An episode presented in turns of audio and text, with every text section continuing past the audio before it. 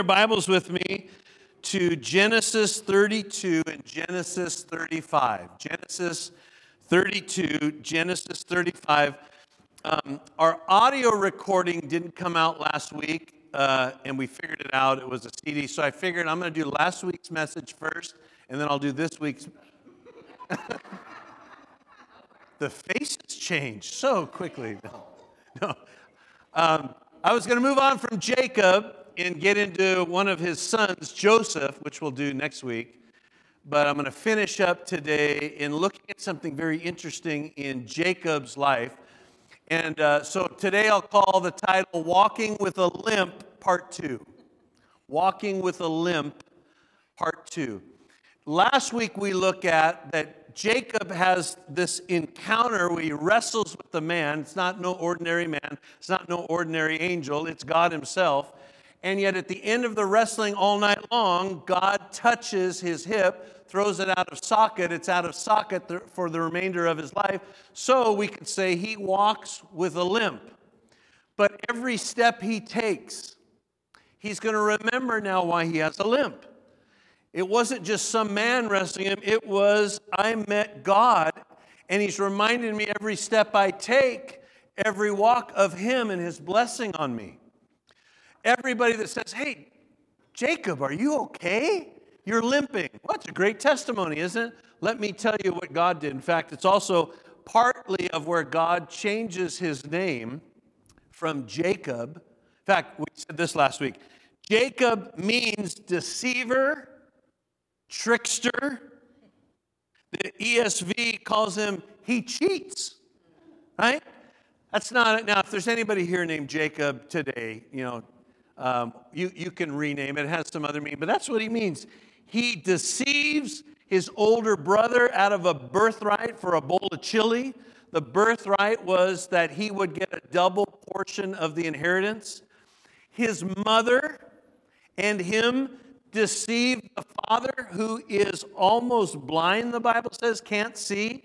They dress him up with hair on his arms to deceive the dad. In fact, the chapter before mentions that Esau was 40 years old when he took his wife. We're not talking about eight year old boys that decide to dress up, you know, like hairy men. We're talking older guys here. It's deceptive. In fact, even the father says, That sure doesn't sound like Esau. Sounds more like Jacob, but he wants to feel his arms than the back of his neck. So he deceives his father out of the blessing. The blessing was the blessing that went from Abraham, that went from Isaac, and now it would be on Jacob. Not just any blessing like, bless you, son, it was you would become a nation. You would have descendants on the earth. I will bless you. I'll give you land.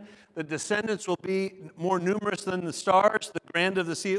It was a powerful blessing that he got by deception.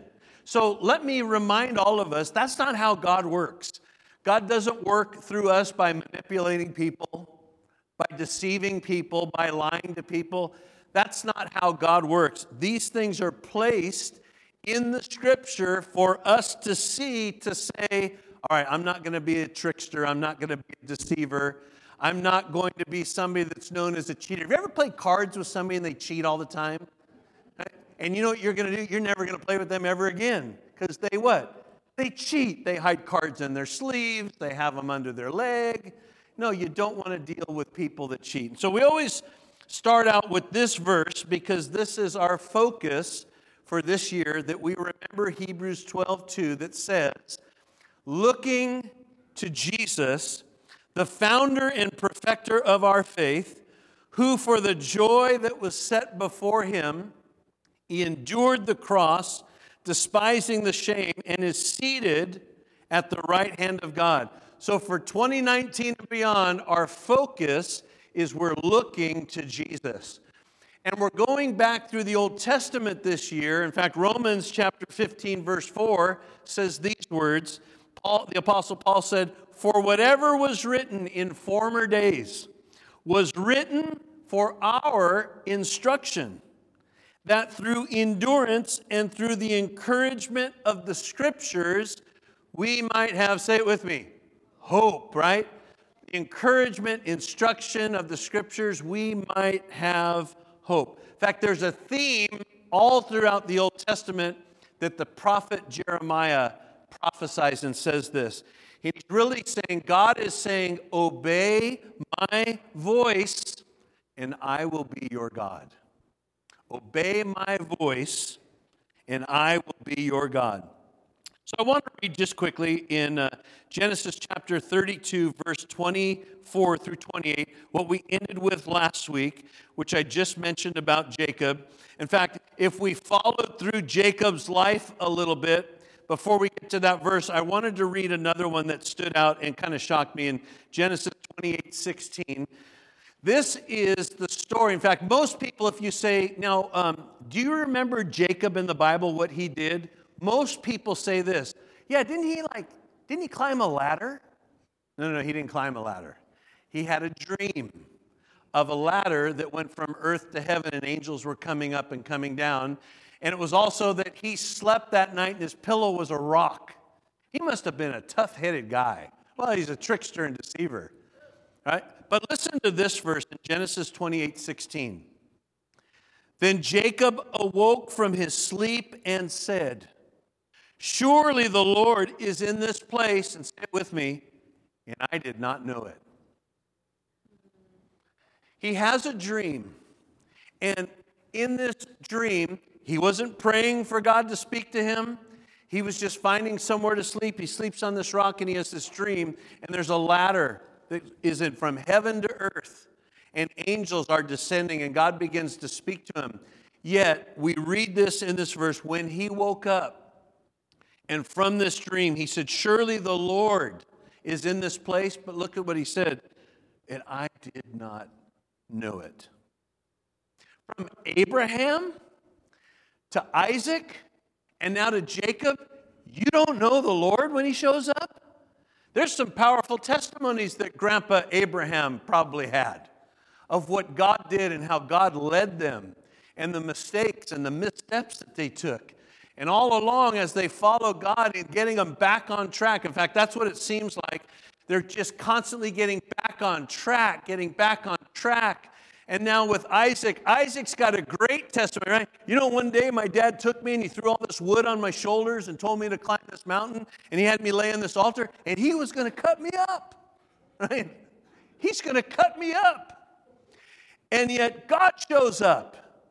And a voice we hear from heaven says not to do it, and now I know. I mean, there's some powerful testimonies. But here's Jacob with this powerful dream. He says, I, I, didn't, I didn't even know that God was here. How sad, isn't it? I didn't even know. But that shows us a little bit of what Jacob's been doing.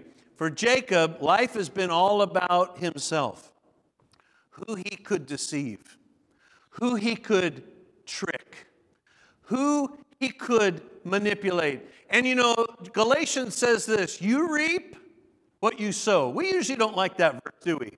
Yeah, you're going to reap what you sow. And so Jacob is going to work for what is eventually his father in law Laban. He's going to end up getting stuck working for him for over 20 years. And on the night of his wedding night, he thinks he's getting Rachel, and his father slips him another daughter, Leah. I don't know how all that worked out, how he didn't know, but he woke up in the morning and he thought, it's the wrong girl. right? It's the wrong, the wrong girl. Guys, would that be weird?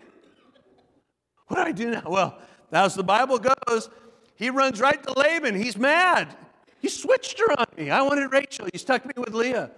And then he tricks Jacob again for another seven years to work, and then another, I mean, it goes on and on. The trickster got tricked, didn't he? In fact, uh, what it probably looks like because of what they would do in the Old Testament, they would wear a heavy veil. Well, he didn't know. He didn't, you know, see her.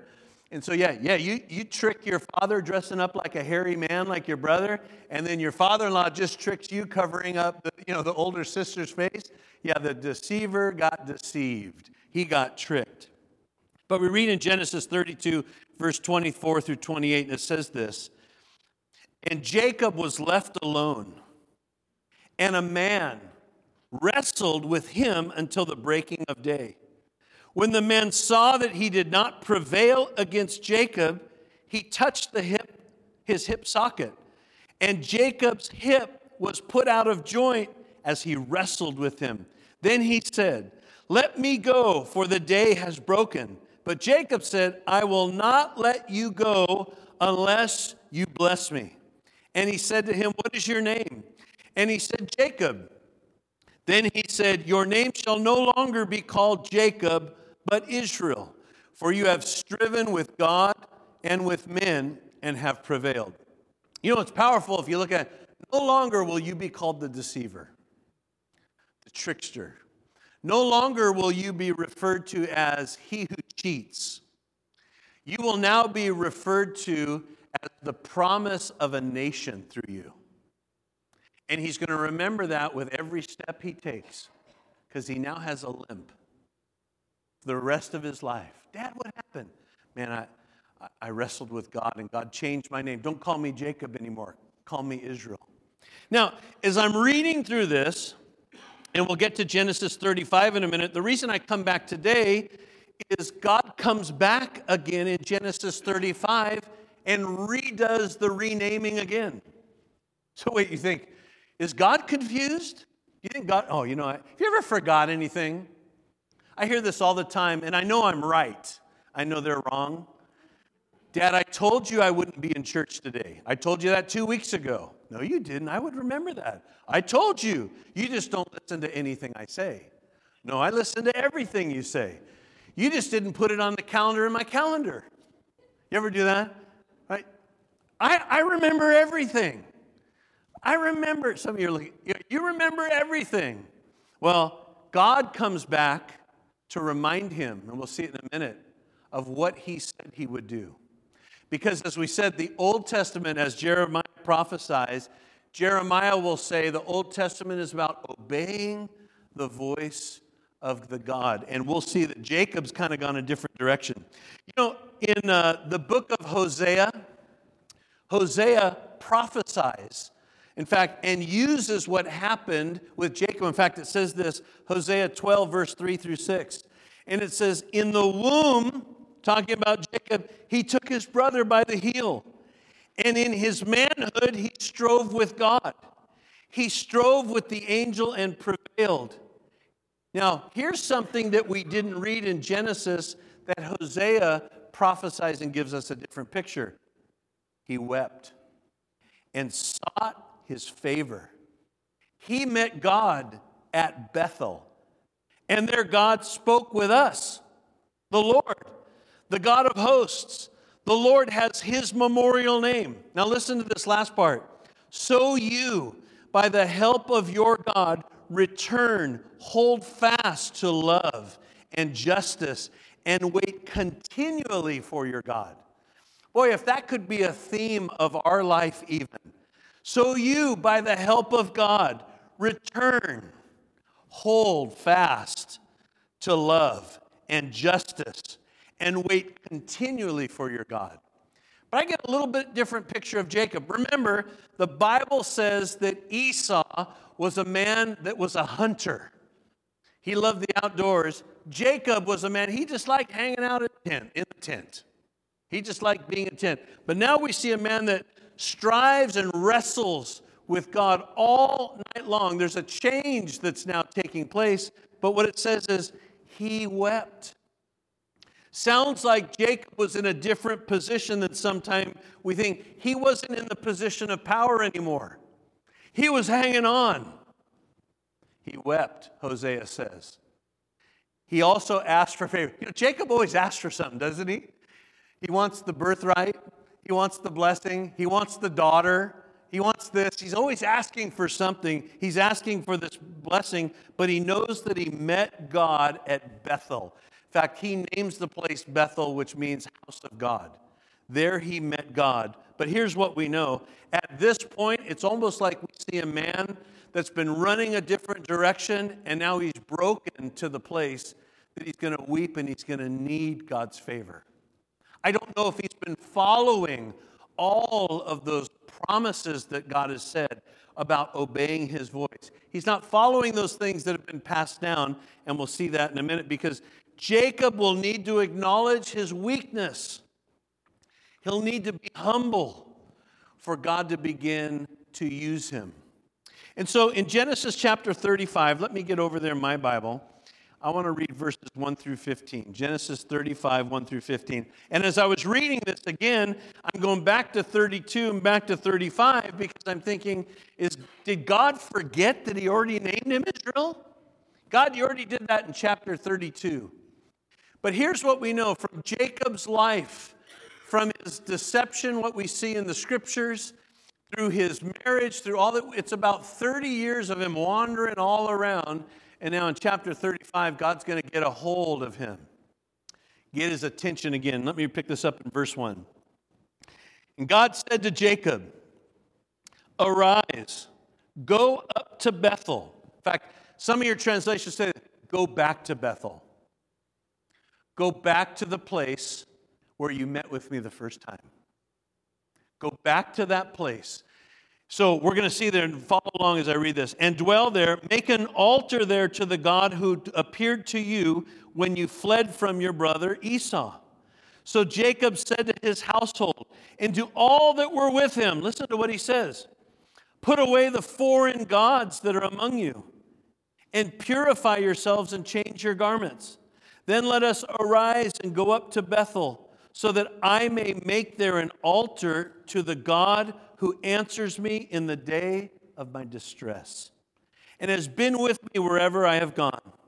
So they gave to Jacob all the foreign gods that they had and the rings that were in their ears, and Jacob hid them under the terebinth tree that was near Shechem.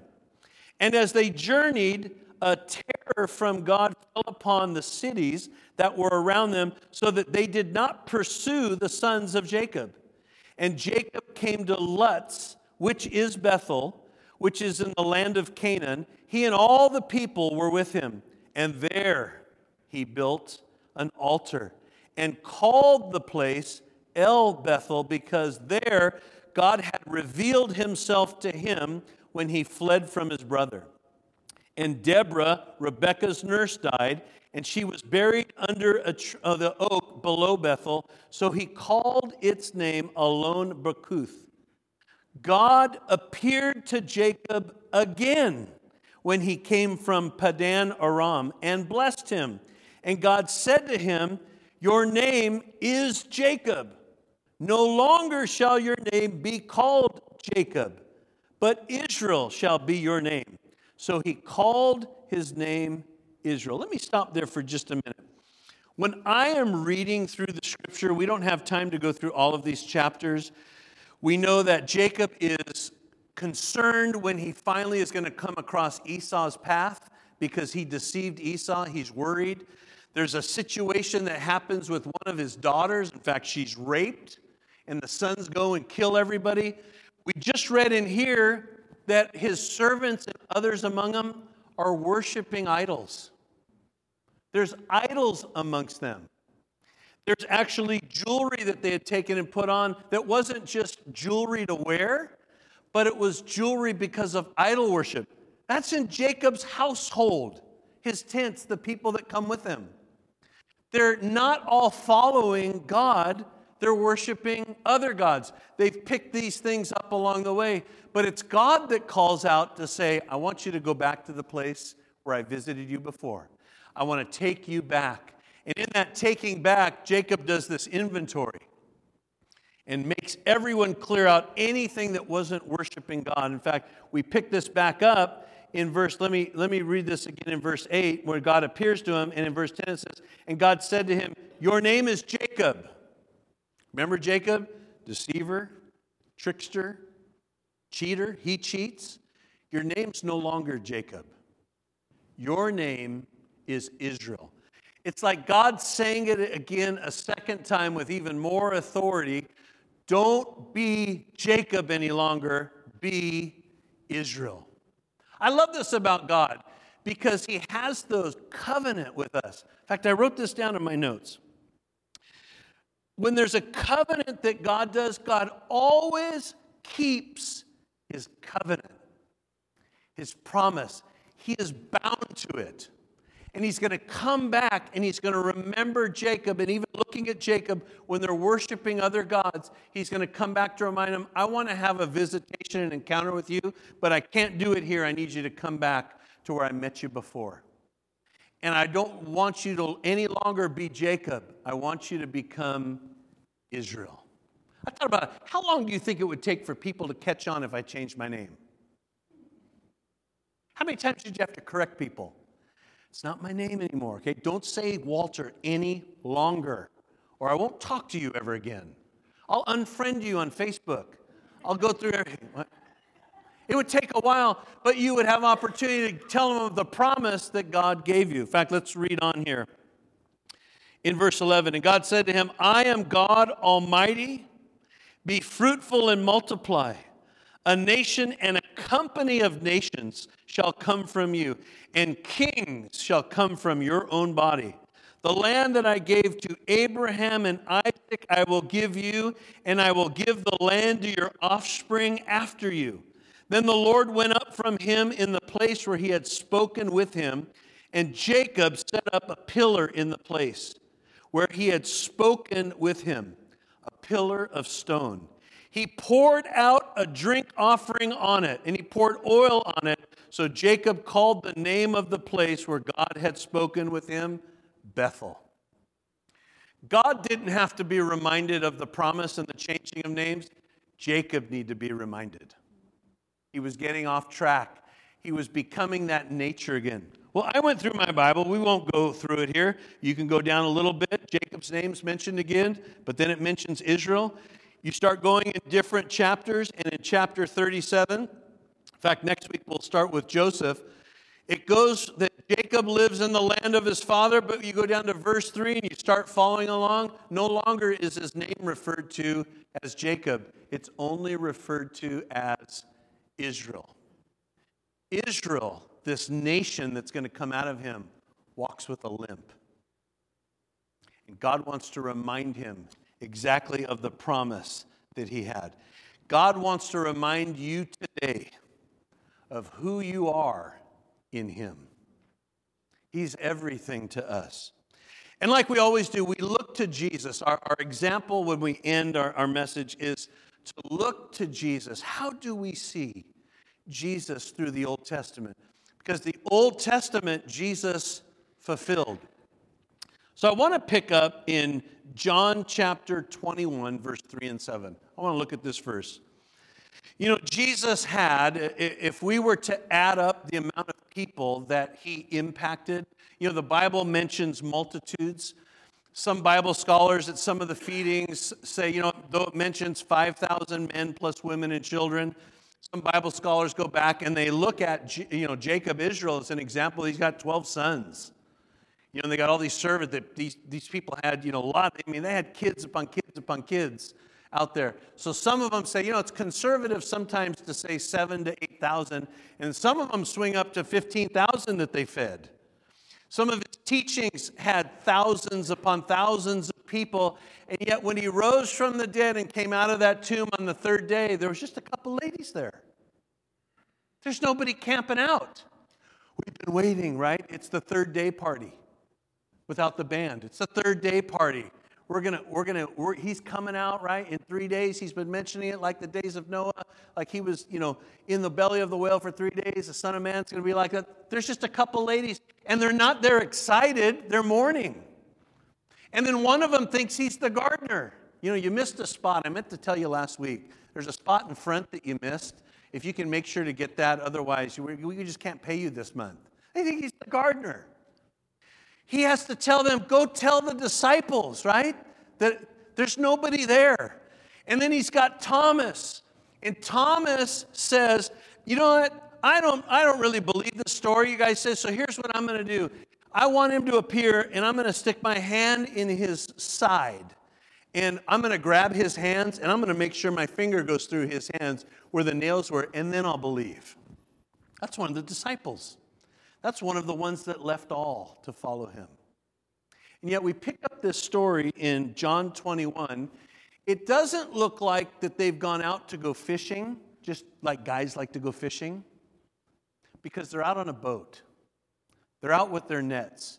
It's almost as if they're contemplating that what they had experienced with Jesus has ended. And I wonder now if we need to go back to what we knew, which was fishing. In fact, we pick up the story in verse 3. It says, Simon Peter said to them, I am going fishing. And they said to him, We will go with you. They went out and got into the boat, but that night they caught nothing. They're horrible fishermen, aren't they? horrible fishermen. The disciple whom Jesus loved, therefore, said to Peter, It's the Lord. So from the boat, Jesus calls out, we didn't read it, hey guys, put your net on the other side of the boat. And on the other side of the boat was fish. And I love what John always says the disciple who Jesus loved, you know, that was me, uh, told Peter, It's the Lord. Peter on the boat, and I just wonder if he had that conviction about him that he was at the wrong place doing the wrong thing, not catching any fish, feeling sorry for himself because he had denied Jesus three times in the public square. One of the Gospels records that even at one of the young girls, it looks like he cursed at the girl because he didn't know who, he didn't say he didn't know who this Jesus was. And Peter's response should be our response when Jesus calls, because here's what he does. Um, when Simon Peter heard that it was the Lord, he put on his he put on his outer garment, for it was stripped for work, and he threw himself into the sea. Peter wanted to swim. He didn't want to stay in the boat till the boat got to shore. He wanted to swim by himself to get to Jesus. So think about this Jesus is coming back to call on them. You know what you and I would have done? They are what? They're on a boat? Doing what? You know what? Forget them. Forget them. We don't need them. We'll use a couple of those ladies that were at the tomb waiting. We'll use them. Forget Peter. You know, he denied me three times. It's one thing if you deny me once, right? He did it three times. And you know, he cussed at a little kid. Oh, yeah, we're done with Peter. That's how we would respond, wouldn't it be? Yeah, he's on his boat. Good riddance, Peter. I hope you don't catch anything. It's not Jesus.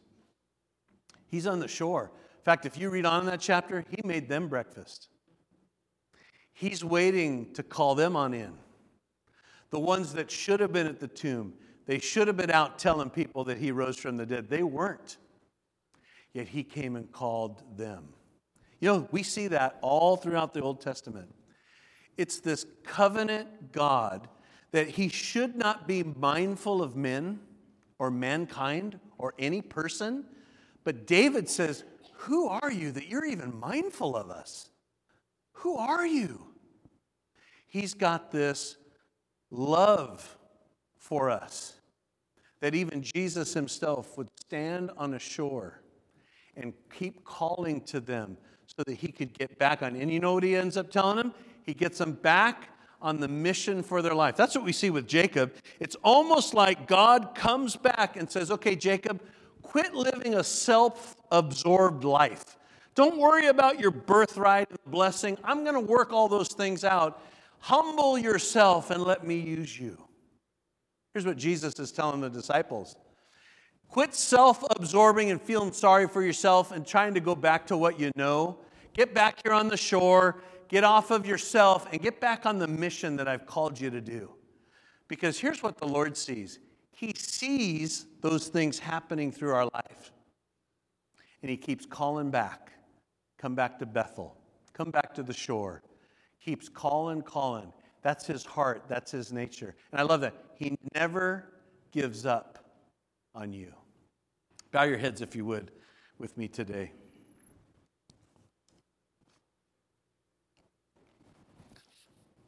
You know, I, when we read Jacob, you think, though his mother knew that the older would serve the younger, Esau would serve Jacob,